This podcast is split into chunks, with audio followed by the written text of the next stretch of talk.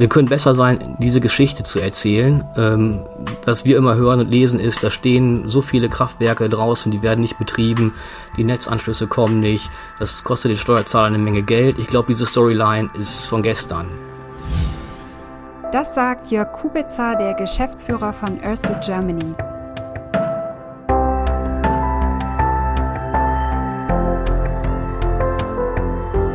Hallo und herzlich willkommen. Mein Name ist Dina Broska und ich begrüße Sie zur ersten Folge von Mehr Energie, dem Offshore-Wind-Podcast, den das Zeitstudio gemeinsam mit dem Bundesverband der Windparkbetreiber Offshore produziert. Die erste Folge ist zugleich der Auftakt einer neuen Serie rund um die spannendsten Themen über Energieerzeugung auf hoher See. Wir beantworten Fragen wie Warum brauchen wir eigentlich Offshore-Windenergie und was soll mit dem ganzen Strom, der im Meer erzeugt wird, passieren? Wie ist es eigentlich, in einem Offshore-Windpark zu arbeiten? Und wie geht es den Bewohnern der Meere, zum Beispiel dem Schweinswal mit den vielen Windrädern? All das erfahren Sie in unserer ersten Staffel. Als vor zwei Jahrzehnten die Idee aufkam, Windräder im Meer zu errichten, gab es nicht wenige kritische Stimmen. Man fragte sich, macht das überhaupt Sinn, solche Anlagen im Meer zu installieren? Schließlich müssen dazu gigantische Fundamente im Meeresboden verankert werden, nur damit sich auf hoher See die Räder drehen. Seither hat sich aber ziemlich viel getan, spätestens seit 2009, denn da stellte die Politik mit der EEG-Novelle die Weichen für die Stromerzeugung im Meer. Ein Jahr später wurde der erste Offshore-Windpark gebaut und die Branche der Offshore-Energie wuchs. Inzwischen fangen über 1500 Anlagen den Wind in Nord- und Ostsee ein. Tendenz steigend, denn bis 2040, so das Ziel der Bundesregierung, soll die Kapazität von aktuell 7,7 Gigawatt auf 40 Gigawatt steigen. Lässt sich damit der zukünftig fehlende Strom aus Kohle oder Atomkraft ersetzen? Wir blicken in unserer ersten Folge in die Zukunft der deutschen Offshore-Branche. An welchen Lösungen arbeitet eigentlich die Industrie und welche Herausforderungen muss sie noch meistern, um drohende Energieengpässe auszugleichen? Welche Weichen muss die künftige Regierung stellen? Darüber diskutieren wir heute mit gleich zwei Gästen. Wir begrüßen heute Jörg Kubitzer, den Geschäftsführer von Ørsted Germany und zu Gast ist außerdem Rainer Barke von der Stiftung Klimaneutralität. Hallo Herr Kubitzer, hallo Herr Barke. Ich freue mich, dass Sie heute unsere Gäste sind. Guten Tag. Vielen Dank für die Einladung, Frau Boschka. Dankeschön. Ja, Herr Kubitzer, ich habe mir einmal Ihre berufliche Karriere angeschaut. Sie waren ja schon früh in Branchen tätig, die auf Windkraft oder auf erneuerbare Energien setzen. Welche Stationen haben Sie denn zum Überzeugungstäter gemacht und warum sind Sie heute so vom Bereich Offshore überzeugt? Ja, ich habe meine erste Station als ähm, Rechtsanwalt oder Legal Counsel ja bei einem kleinen Windturbinenhersteller in äh, Lübeck absolviert, der D-Wind AG seinerzeit. D-Wind ist aber lange von der Bildfläche verschwunden. Ähm, es waren in der Tat die drei Gründer, die mich wirklich überzeugt haben, mich mehr mit erneuerbaren Energien zu beschäftigen. Visionäre Menschen, die ähm, sehr früh erkannt haben, dass nicht nur die Welt verändert, sondern mit, mit Windturbinen auch Geld zu verdienen ist. Ähm, ich bin also dort für den Börsengang angeheuert worden, der aber nie stattgefunden hat. Und äh, ever since mache ich Wind, weil A, das Produkt mich sehr begeistert. Ich habe in der Zeit angefangen, wo es eine 500 Kilowatt Anlage gab. Ähm, das war schon sehr groß in 1998. Und wir wissen jetzt alle, wo es gelandet ist, nämlich bei 15 Megawatt plus. Ja, ich kann Ihnen sagen, als ich gestartet bin, hat man gesagt, Multimegawatt, zwei Megawatt mehr wird niemals gehen. Das ist es. That's end of line. Mhm. Ähm, das hat mich sehr geprägt. Also die Mischung aus visionärischem Denkertum und, und äh, Businessman. Ähm, was ich an der Offshore-Industrie faszinierend finde, ist, dass als ich gestartet bin, gab es es nicht. Dann hat keiner dran geglaubt. Ähm, allein weil die Turbinengrößen gar nicht zum Businessmodell der Offshore-Industrie gepasst haben. Und äh, was heute daraus geworden ist, nämlich äh, Windparks in Kraftwerksgröße, ist einfach eine enorme Leistung der Ingenieure und der und aller derer, die äh, daran beteiligt sind. Ähm, Offshore-Wind kann die Welt verändern, weil es Kraftwerke sind, die da draußen stehen. Ich meine, Krümmel in Hamburg ist 1,4 Gigawatt, unsere gesamte Kraftwerksleistung in der deutschen Nordsee ist 1,4 Gigawatt und es geht ja weiter voran. Ähm, wir sehen, äh, wo die Windkraft herkommt und wo sie heute steht. Und darauf bin ich natürlich sehr stolz äh, und ähm, deswegen glaube ich an die Offshore-Windkraft. Mhm. Ja, Herr Barke, Sie sind auch äh, wirklich ein Überzeugungstäter. Sie haben sich ja die letzten Jahrzehnte schon sehr aktiv für ein Umdenken in der Energie- und Klimapolitik nicht nur engagiert, sondern sie auch aktiv mitgestaltet. Nicht nur als grüner Politiker, sondern auch als Direktor diverser Stiftungen und Thinktanks. Was waren denn Ihre prägendsten Stationen in den letzten Jahrzehnten? Naja, wenn ich mal auf die letzten 30 Jahre zurückblicke, dann war natürlich diese gesellschaftliche Auseinandersetzung um Energiewende und Klimaschutz etwas, was die Amerikaner einen äh, Uphill Battle nennen würden. Das heißt, oben auf dem Hügel, da standen die Vertreter der fossilen Wirtschaft und ihre Unterstützung, ihre Unterstützer in der Politik und verteidigten den Status quo und von unten kamen die Klimaschützer und haben sich mühsam nach oben gearbeitet. Das hat sich allerdings jetzt in den letzten Jahren geändert, insbesondere seit dem Pariser Klimaschutzabkommen.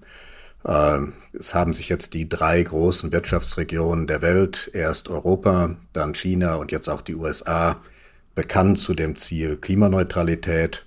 Und äh, das ist jetzt interessant. Es geht jetzt um die Frage, wer hat die klügste Strategie?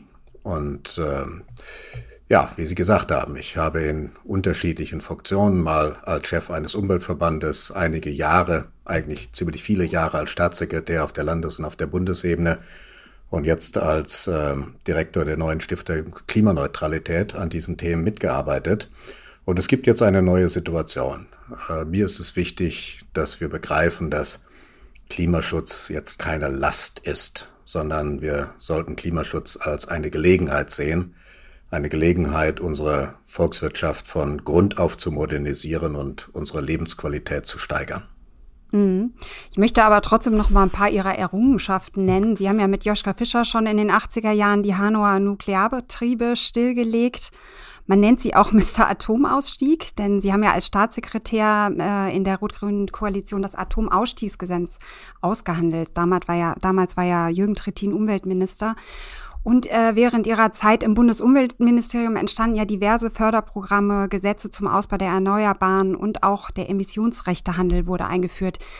Jetzt sind Sie vor drei Jahren als Staatssekretär zurückgetreten, weil Sie gegen die Klimapolitik der großen Koalition, ich sag mal, rebelliert haben. Ein kurzes Vorabfazit, äh, bevor wir in die Diskussion einsteigen. Wie gut steht denn Deutschland heute beim Ausbau der Erneuerbaren da? Wir sind einmal Vorreiter gewesen. Wir sind heute bestenfalls Mittelfeld. Äh, und wir werden erheblich die Geschwindigkeit beim Ausbau der erneuerbaren Energien steigern müssen, wenn wir das erreichen wollen, was jetzt gerade im Bundestag diskutiert wird, nämlich eine Anhebung des Minderungsziels für 2030 auf 65 Prozent und Klimaneutralität 2045. Wir werden nicht mehr mit denselben Maßnahmen, wie wir sie in den letzten Jahrzehnten praktiziert haben, Klimapolitik betreiben können. Wir müssen jetzt eine Verdoppelung und teilweise Verdreifachung der Geschwindigkeit schaffen. Mhm. Sie haben ja mit der Denkfabrik Agora Energiewende da auch eine Studie publiziert, äh, die belegt, äh, wie Deutschland ja bereits 2045, Sie sagten es eben, klimaneutral werden kann. Wenn wir aktuell auf Strom aus Kohle oder Atomkraft verzichten müssten, welche Engpässe hätten wir denn beim Bedarf aktuell? Also ich glaube nicht, dass wir jetzt hier über Engpässe reden, sondern es geht darum, den Stromsektor zu dekarbonisieren, sprich die Kohleverstromung bis 2030 zu beenden und den Anteil der Erneuerbaren auf 70 Prozent zu steigern.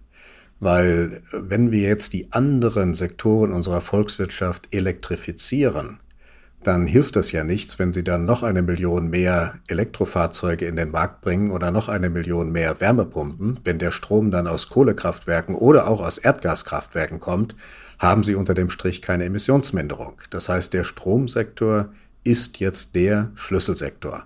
Das heißt, wir müssen jetzt sehr schnell dafür sorgen, dass die fossilen Energien aus dem Stromsektor verschwinden und die erneuerbaren Energien werden ihren Platz übernehmen. Welche Rolle spielt der Ausbau der Offshore-Energie dabei?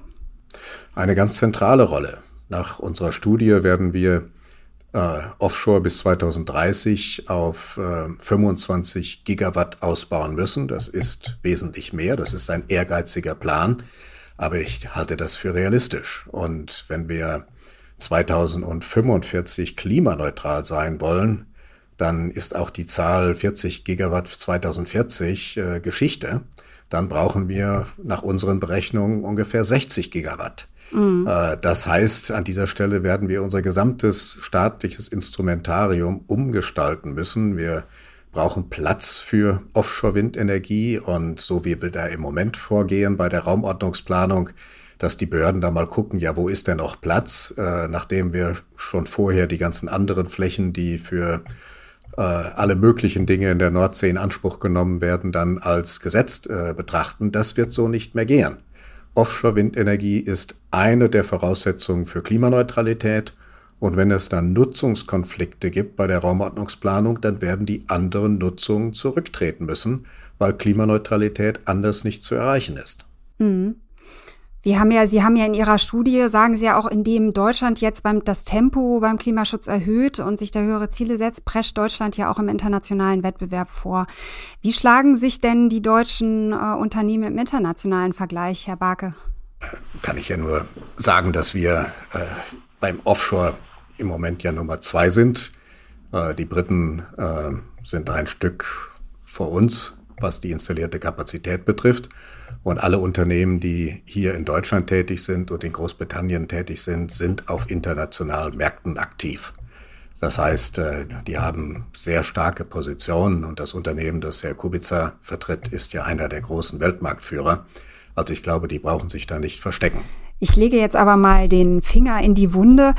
Auch die Umwandlung von Offshore-Windenergie in grünen Wasserstoff ist ja inzwischen ein großes Thema. Aktuell prescht hier ja der australische Industrielle Andrew Forrest vor, der Milliarden in die Produktion von grünem Wasserstoff investieren will. In Deutschland spricht man ja schon jetzt davon, grünen Wasserstoff zu importieren, weil die Wirtschaft ihn zur Dekarbonisierung braucht. Ist das denn im Sinne der Klimaneutralität, Wasserstoff aus Australien herzuschaffen? Ich habe ähm, lange drüber nachgedacht. Äh, ich glaube, das sind technologische Themen. Ich will nur das Stichwort Desert Tech mal nennen. Ja, das äh, Herr Bark und ich wahrscheinlich sehr gut kennen und die Hörerinnen und Hörer auch. Ähm, Proje Projekte, die am anderen Ende der Welt liegen, die äh, grün, über hoffentlich grünen Strom, grünen Wasserstoff erzeugen und dann in Industrienationen importiert werden sollen. Da habe ich mit dem Carbon Footprint offenbar ein Problem. Außerdem ist es technologisch auch nicht trivial. Sie müssen nämlich große Mengen über den Seeweg transportieren. Er wird ja wahrscheinlich keine Pipeline bauen wollen von Australien über die Kontinente. Äh, also die Antwort ist, das kann man einfacher haben. Man kann das, äh, man kann das mit, Nachbarn produzieren. Zum Beispiel in, in Skandinavien gibt es die Möglichkeit, große, man hat große Windressourcen, man hat große Möglichkeit, ähm, äh, die bestehenden Pipelines zu benutzen. Äh, alles das, was wir selbst nicht abdecken, würde ich mittelfristig, kurz- und mittelfristig versuchen von unseren Nachbarn zu erwerben. Und wenn es dann weitergeht äh, in, in, die, in die 2050er, 2060er, da wird man wahrscheinlich andere Systeme technologisch haben, äh, vielleicht sogar dieses Wasserstoff offshore zu produzieren, und zwar in der Nordsee, ähm, in unserer, mit unseren ähm, europäischen Anrainern.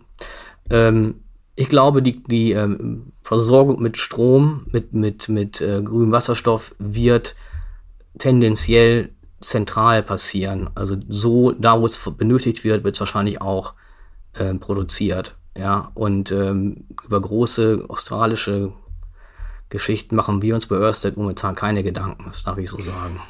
Also aus meiner Sicht äh, erst einmal vorweg, in einer Marktwirtschaft darf jeder mit seinem eigenen Geld tun, was er möchte. Wenn ich mir die Preise anschaue, dann ist es nicht weiter verwunderlich, dass man an einem Standort wie Australien zum Beispiel mit Solarenergie wesentlich kostengünstiger Wasserstoff produzieren kann. Aber das große Problem ist der Transport und damit meine ich in erster Linie, dass Sie den Wasserstoff, der ja ein Gas ist, in eine flüssige Form bringen müssen. Sie müssen ihn runterkühlen auf minus 250 Grad. Sie wissen, wo der absolute Minuspunkt ist. Und äh, dann brauchen Sie auch noch einen großen Druck. Und diese Verflüssigung ist extrem aufwendig. Das wird sich in Kosten niederschlagen. Und deshalb glaube ich nicht daran, dass hier in den nächsten Jahren irgendeine kostengünstige Tonne Wasserstoff aus Australien ankommen wird. Aber wie gesagt, das ist ja nicht verboten. Es darf ja jeder in einem Wettbewerbsmarkt so agieren, nur verlassen würde ich mich darauf auf gar keinen Fall. Wir brauchen, wir brauchen den Wasserstoff. Wir brauchen den Wasserstoff sehr schnell. Wir sollten versuchen, so viel das möglich ist, ihn mit erneuerbaren Energien via Elektrolyse hier in Deutschland herzustellen. Dann sollten wir mit unseren Nachbarn reden. Und da glaube ich, ist der Offshore-Bereich einer, der von großer Bedeutung ist, wenn ich mir unsere ausschließliche Wirtschaftszone anschaue. Ähm, die Nordsee ist ja aufgeteilt. Alle Anrainerstaaten haben eine Außenwirtschaftszone. Und die von Deutschland, äh, die ist sehr klein. Wir haben aber 83 Millionen Einwohner. Und wenn ich dann mal auf Dänemark schaue, die Außenwirtschaftszone ist doppelt so groß, auch die von Niederlanden ist doppelt so groß wie die deutsche. Und sie haben wesentlich weniger Strombedarf, weil weniger Wirtschaft und weniger Bevölkerung. Das heißt, ich würde der Bundesregierung dringendst dazu raten, jetzt unverzüglich mit den Nachbarn Gespräche aufzunehmen über gemeinsame Projekte. Also entweder man produziert den Strom gemeinsam und an Land wandelt man dann den Strom äh, durch Aufspaltung von Wasser äh, in Wasserstoff um.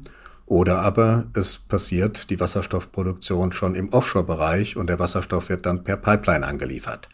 Also alles, was an Wasserstoff transportiert wird in absehbarer Zeit, wird über Pipelines passieren, weil die Verschiffung aus den Gründen, die ich gerade genannt habe, exorbitant teuer ist. Und je näher wir sind zu den Verbrauchsorten, umso besser, umso bezahlbarer wird der Transport. Deshalb Fokus auf Deutschland und auf unsere Nachbarn. Diese Ressourcen können und müssen wir allerdings auch kurzfristig erschließen. Ja, apropos Nachbarn, Dänemark, äh, Ørsted ist ja ein deutsch-dänisches Unternehmen. Was haben Sie da geplant? Ähm, wie wollen Sie diese Schlüsseltechnologie ausbauen, Herr Kubitzer? Wir haben ähm, uns auf zwei große Projekte in Deutschland fokussiert. Wir sind ähm, Teil des Green Fuels for, Den for Denmark Clusters. Wir haben selbst äh, neulich ein 2 Megawatt Elektrolyseur in, in Kopenhagen in Betrieb genommen, beziehungsweise fangen wir ihn an zu bauen. Betrieb genommen wäre verfrüht. Äh, der Spatenstich hat stattgefunden. Wir sind ähm, in Lingen mit BP ähm, bei einem großen europäischen sogenannten IPSAI, äh, einem Projekt äh, von europäischem Interesse, äh, gerade ausgewählt worden letzten Freitag von, äh, von Herrn Altmaiers äh, Ministerium. Äh, unser Vorzeigeprojekt, äh, unser zweites, ist in Schleswig-Holstein, in Heide, zusammen mit der Raffinerie dort, mit EDF und mit Holcim Lafarge, weil wir glauben, dass ähm, Wasserstoff, grüner Wasserstoff, sehr großen Sinn macht in der Dekarbonisierung von petrochemischen Prozessen. Wahrscheinlich nicht in Autos, ähm, sondern wir wollen über Großprojekte eine schnelle Dekarbonisierung der Gesellschaft erreichen. Ørsted hat sich äh, bekannt dazu, bis 2030, äh, so wie ich meine, 3,5 Gigawatt Elektrolyseurleistung weltweit äh, zu bauen und, und, daran zu investieren. Ähm, wir sind sehr stark äh, involviert im Bereich äh, Benelux mit unserem Sea-to-Land-Projekt, wo wir versuchen, ein Industriecluster zu dekarbonisieren über Offshore-Wind. Und das gleiche streben wir in Deutschland an. Ähm, neben Lingen und Heide haben wir noch weitere Pilotprojekte, über die wir nachdenken, alle in der Region, äh, in der Nordseeregion, aber auch zum Beispiel Bornholm Energie Island, Pipelinebau von äh, Bornholm nach Deutschland äh, über für grünen Wasserstoff. Also wir denken viel über dänisch-deutsche, äh, Benelux, deutsch-dänische Projekte nach, weil sie einfach, weil wir in, investiert sind in der deutschen Nordsee, in der, in der Nordsee überhaupt und Wasserstoff würde natürlich da sehr komplementär äh, für uns in unser Geschäftsmodell hineinspielen. Ähm, wir werden auf jeden Fall, so haben wir das beschlossen, Sie haben gestern das vielleicht verfolgt, wir hatten unseren Capital Markets Day. Wir haben uns äh, entschlossen, unsere jetzt installierte Leistung weltweit mit 12, mit 12 Gigawatt bis 2027 zu vervierfachen. Ähm, und zwar absolut grün zu sein. Und das heißt Offshore-Wind, Onshore-Wind, Highscale, ähm, Solar- und Grünwasserstoff. Da werden wir weiter spielen und in Deutschland sind wir gerade sehr stark vertreten mit diesen beiden Projekten. Da reden wir über ähm, Elektrolyseurleistung von zusammen ähm, in zwei, in, in zwei, zwei Gigawatt plus Bereich. Für diesen Podcast arbeitet der BWO mit dem Energiekonzern und gleichzeitig nachhaltigsten Unternehmen der Welt Örste zusammen und wird außerdem von den Unternehmen RWE und WindMW unterstützt.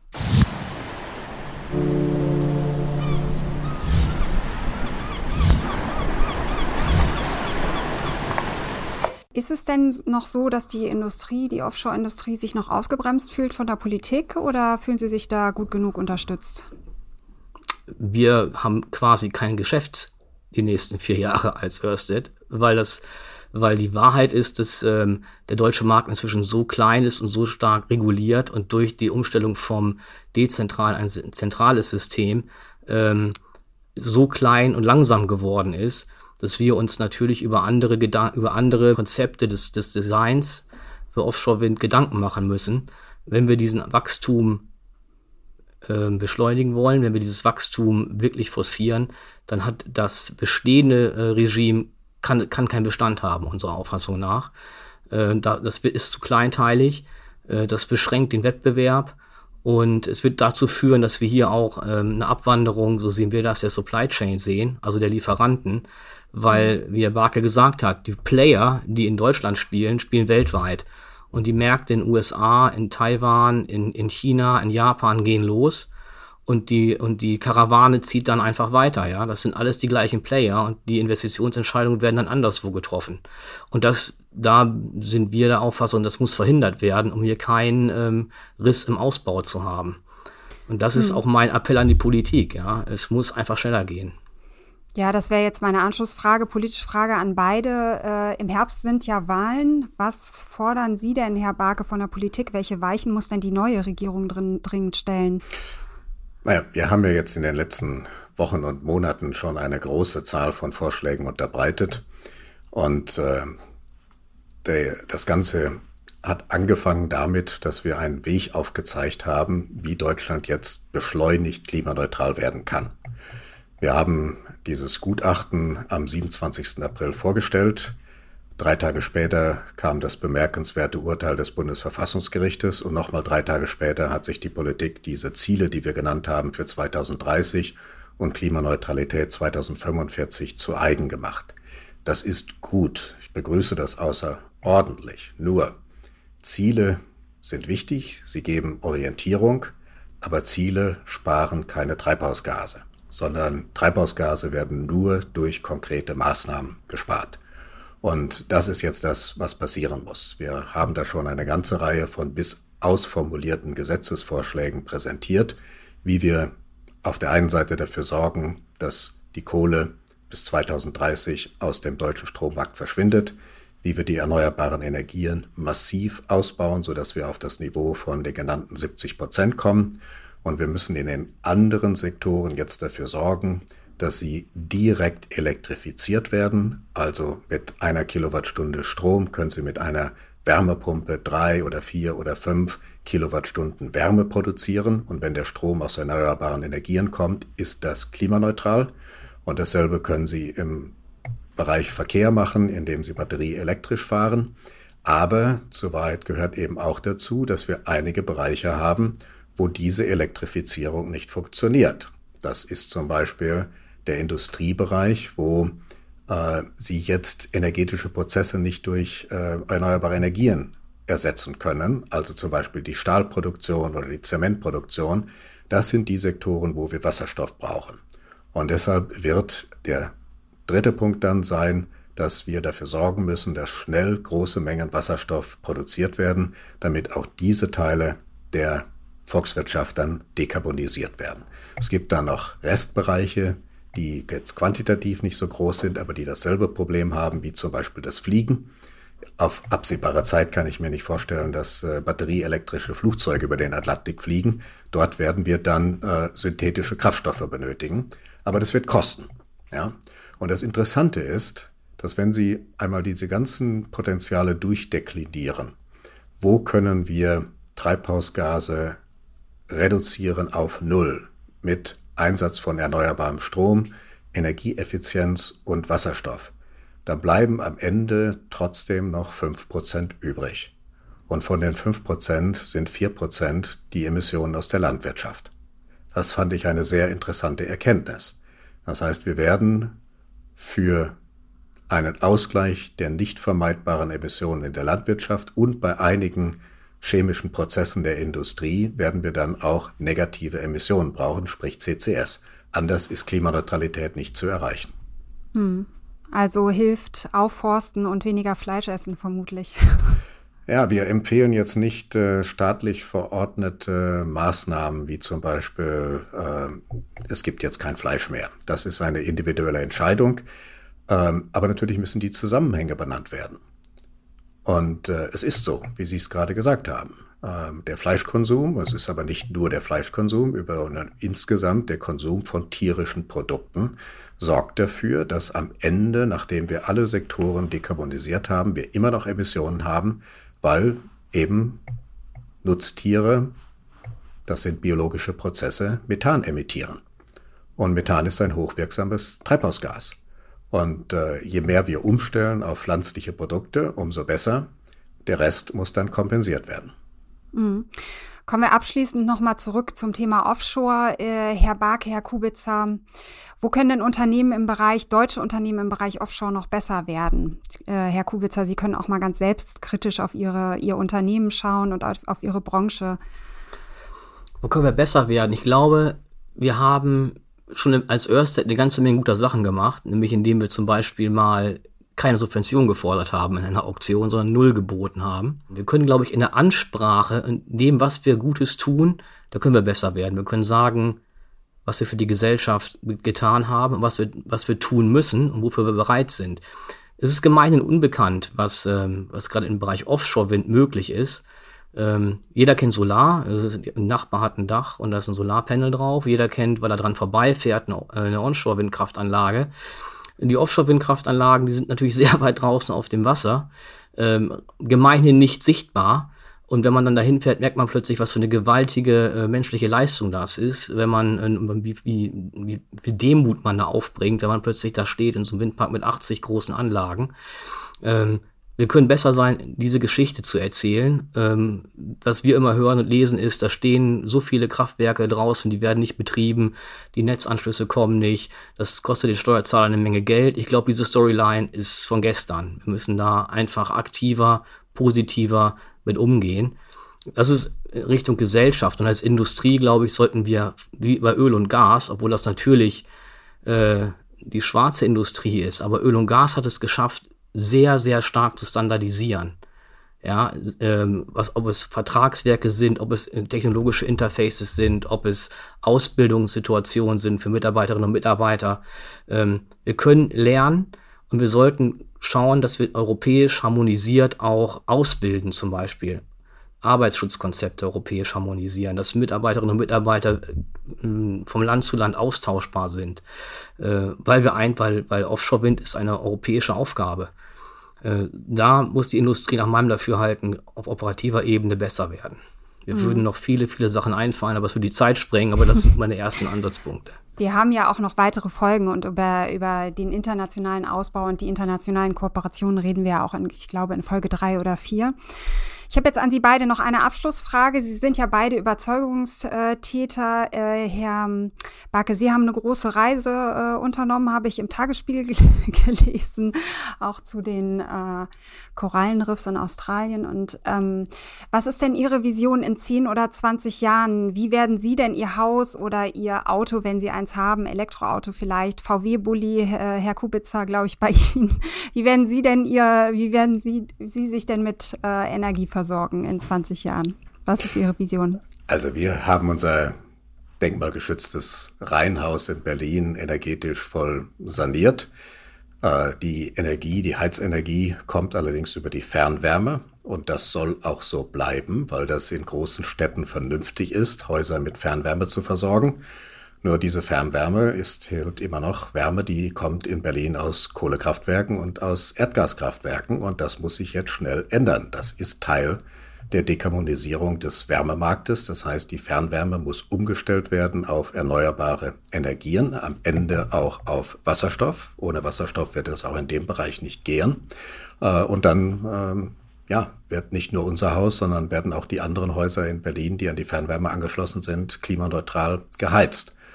Ähm, ansonsten, wir haben eine Photovoltaikanlage äh, und wir haben kein Auto derzeit, sondern nutzen Fahrrad und äh, S-Bahn. Insofern ist das kein Energiethema für uns im Moment. Herr Kubica? Logistik ist für mich ein Thema. Ich muss viel reisen. Das werde ich auf jeden Fall einschränken, weil ich glaube, Corona hat allen gezeigt, uns als, und, und mir als Privatperson, uns als Örsted, dass man große Unternehmen auch führen kann, ohne sich jeden Tag über internationale Wege zu treffen. Das funktioniert mit Teams sehr gut.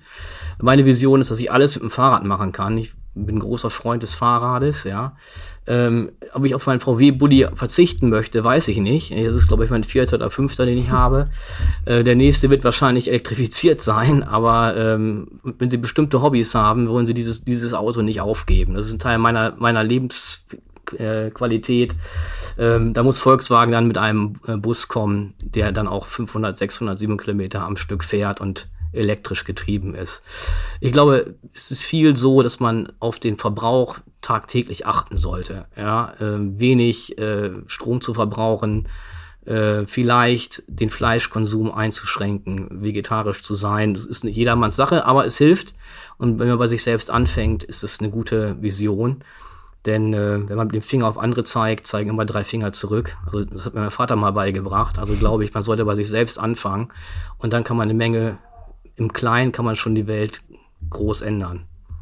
Okay, dann vielen Dank. Das hat großen Spaß gemacht. Ich bedanke mich für das Gespräch und äh, die kompetenten Antworten und sage Tschüss.